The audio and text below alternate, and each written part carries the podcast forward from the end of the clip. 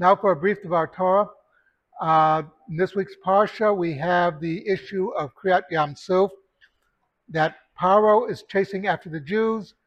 He says, you know, Moshe lied to me. He said they were going out to the desert for three days. Nowhere does Moshe say they're coming back. Okay, he, his refrain is, Shalachat ami Abduni, send out my people that they should serve me. The reason for the mistake on Paro's part is that in the ancient religions, uh, morality, remember, has nothing to do with the religion. In the Egyptian religion, morality had nothing to do with it. It sounds strange to us today, but that was the idea in the ancient religions. What Paro thought was okay, they're going to go out, make some prayers, do some sacrifices, and then they'll be back after a few days, and we'll get them back to work. I'll give in on this little issue.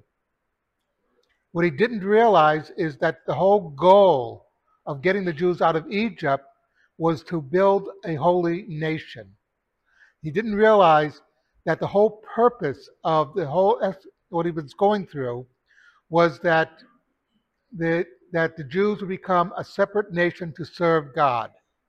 Because he didn't listen closely to Moshe. Moshe, remember, didn't say, just send my people out. He said, send them out that they may serve their God and that they may serve their God means as a free people.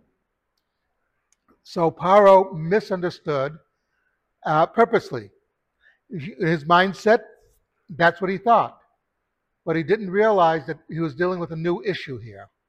That there was a moral fight here as well as the physical fight of getting the Jews out. Something to think about, Kaddish Rabbanim. Yep.